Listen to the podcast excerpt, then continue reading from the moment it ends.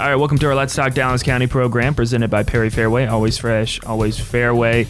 I'm Logan Mance, joined by uh, Iowa Senator for District 14, Sarah Trone Garriott. And thanks, Sarah, for taking the time. I appreciate it. Thank you for having me, Logan. And uh, we'll talk about the governor introducing a 1,500 page bill to restructure and consolidate uh, 37 cabinets 37 cabinet agencies, I should point out. Uh, what will this do, and how will this be a big change to state government? So this is a sweeping transformation of state government. In in the bill, yes, there are some good things, good changes, but it's very um, concerning how quickly it is moving through the process. An out-of-state consultant was the one that drafted this plan, and they didn't really talk to many people in Iowa about it. Um, and so that's really troubling because now we have just a few short meetings that the public can attend to give input, and it's going to make sweeping changes to how these departments function. And one of the biggest issues is there's a number of consumer protections, government accountability pieces that are kind of disappearing. Um, that is putting up a lot of red flags for folks. So the Office of Consumer Advocate is going to be put under the Attorney General. And these folks they um, stand up for consumers on all kinds of utilities issues, which right now, with the pipeline issue, a lot of people are really concerned about that. And um, the AG can just fire them if they're investigating something that they don't want. Right now, they have independence, which is really, really important to be able to look into issues that consumers are concerned about. The Department of the Blind, the School for the Deaf, um, all of these programs are getting put under an entity that doesn't have folks from that community in leadership. And those folks showed up in large numbers to share their concerns, and they're very opposed to the change that they're seeing. Um, there's a number of programs that provide protections to children in the foster care system who are in a court process, any kind of challenges with their families, and they're independent from the Department of Health and Human Services, but this would put them underneath them, which causes all kinds of problems for their independence and their relationships with serving the families that are going through these processes. And a lot of them are raising concerns as well. We need to take time to make sure that changes are really serving Iowans and not just consolidating power in the governor's office, because a lot of these changes are putting everybody um, under the direct power and authority of the governor. Uh, and then some Republicans that are in favor of this bill say it's going to save taxpayers $215 million over four years. Uh, what's your statement on that? Well, um, we haven't really gotten the fiscal analysis to be able to show how those savings are going to come um, and if, if it's truly going to benefit Iowans. Um, but, you know, there is a potential to save funds. We just we just need to make sure that any money saving doesn't come at the ex- at the expense of Iowans. And then something we've addressed before, but we like to bring it up because now it's in the Senate with Senate File 83 and 159, the teaching of gender and identity or sexual orientation. Uh, they're trying to take it out of the school curriculum. And uh, if they do teach it, there'd be consequences for schools and parents could sue. What are your thoughts on this piece of legislation? Um, you know, this is again another one of those power grabs, um, using a hot button topic to take away decision making power from local parents, local school boards, um, local schools, and it's really me because the way it's written, it's very poorly written. It's confusing for educators, and I mean, you know, gender, sexual identity, it's just part of the world and part of our lives, and so there's tricky topics like, you know, if a teacher is, you know, in a same sex marriage, can they not talk about their family? You know, it just, there's all these pieces that are just like, you know, makes, you know, it just really puts educators in this very tough position that they feel that they're going to get in trouble for acknowledging um, that the GLBTQ community exists you know, there's just all these pieces that seem to make educators put them in the position like they need to be monitoring our children's behavior and reporting to parents all the time and if they don't they're going to get in trouble and you know, that's just not what we need to be doing in schools. We need to be focusing on creating a great environment for kids to learn. And all of this micromanaging and surveillance is a real problem. So um, I'm really concerned about it. I don't think it's necessary. I don't think it's actually solving a problem that we have in the schools. And challenging issues are really best navigated by the local decision makers for their context, not creating one sweeping decision for the whole state.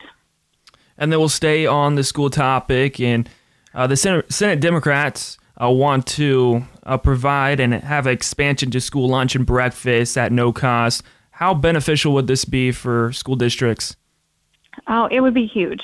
So when during the highest part of the pandemic, we saw a great federal program and expansion of free school lunches and breakfasts to every school, every kid.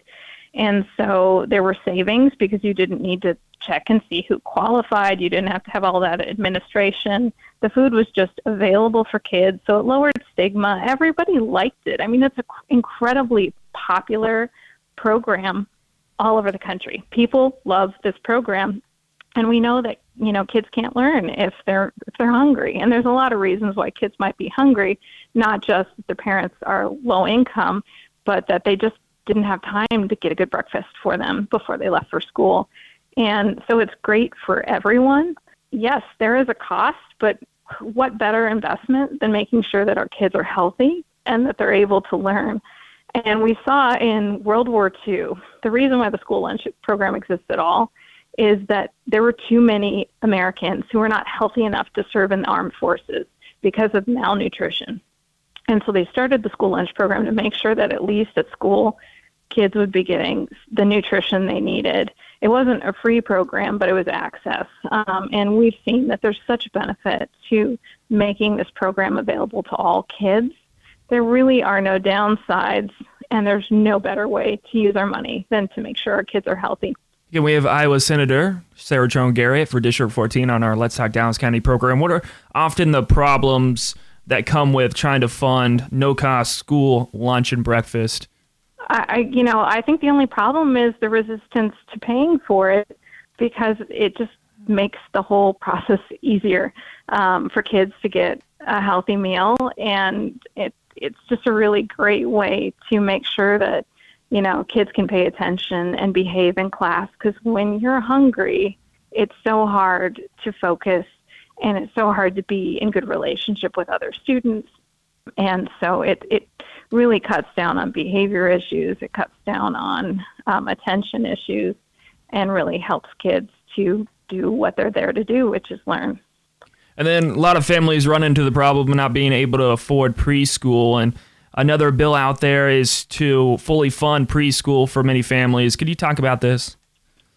So, you know, when we talk about good investments, every dollar we put into early childhood education generates six dollars of economic benefit. You get that kind of return with hardly anything else. And so, if we were able to offer universal pre-K all over Iowa for four-year-olds, five-year-olds to be able to get the preparation they needed for school, um, it means it's setting them up for a life of learning, of um, better behavior, um, better interactions with their peers, less engagement with the criminal justice system, um, higher income. I mean, it's just like an endless list of good things that come. And we see with kids who attend pre K that they tend to have higher achievements in school, and that lasts. It it starts you know right away and it lasts for years. You see the difference between the kids who went to pre K and the ones who didn't, um, and the kids who went to pre K outperform the other kids for years. And, you know, that's, you know, when we talk about wanting every child to have a great education, the younger we start, the better um, their experience is going to be, the better their opportunities are going to be. And so it's just a really awesome opportunity for us. We don't currently have that in Iowa, and a lot of people can't take part in the pre K programs in their area because they're only a couple hours a day, a couple times a week. And so if we increase funding, more schools can offer full day programs for parents who've got to get to work who need childcare. And I know we're kind of all over the place here, but there was a bill in 2017 that cut uh, overtime pay for state workers. Uh, Senate File 282 is trying to reverse that um, and looking for a change to overtime pay for state workers. Yeah, so these are the things that we really need to be focusing on right now. You know, Iowa is a low wage state. There's too many folks who really aren't earning enough to pay for their life to, um, you know, be competitive with other states, to attract and retain workers, to have them come here. And so we need to be focusing on efforts to make sure that Iowans have more money in their pocket, um, and that benefits their families, it benefits their communities. And so, you know, rather than some of the bills that we've been seeing attacking the GLBTQ community, let's be focusing on some of these workforce issues, like making sure people get their overtime pay. Again, our guest is Iowa Senator for District 14, Sarah Trone Garriott, and we'd like to wrap this up. Is there any final thoughts, anything you'd like to mention or promote? So just know that um, we're in the funnel week, which things are all over the place because we have a lot of bills rushing through the process trying to get through the first funnel. Um, there'll be a lot of things that were introduced that it's not are they're not going to go anywhere from this point forward. There's a lot of stuff that is on the move, and so I recommend that you take a look, um, your local papers. Um, you know, pay attention. There will be lists coming out of the things that are still alive, still moving forward. But any time in the process, there's always an opportunity to bring an idea back in. So please find out who your state legislators are, your senator and your representative. Reach out to them to share about what is priority for you because nothing is truly ever dead in the legislative process and things can be introduced really anywhere along the line if the majority has you know is behind it. And so let people know what you need. Um, we need to hear from you and it makes us um, better legislators and serve our state better when we hear from you about what you need. Well thank you senator Trone Garriott for your time. We always appreciate it and we love talking to you. Thank you so much logan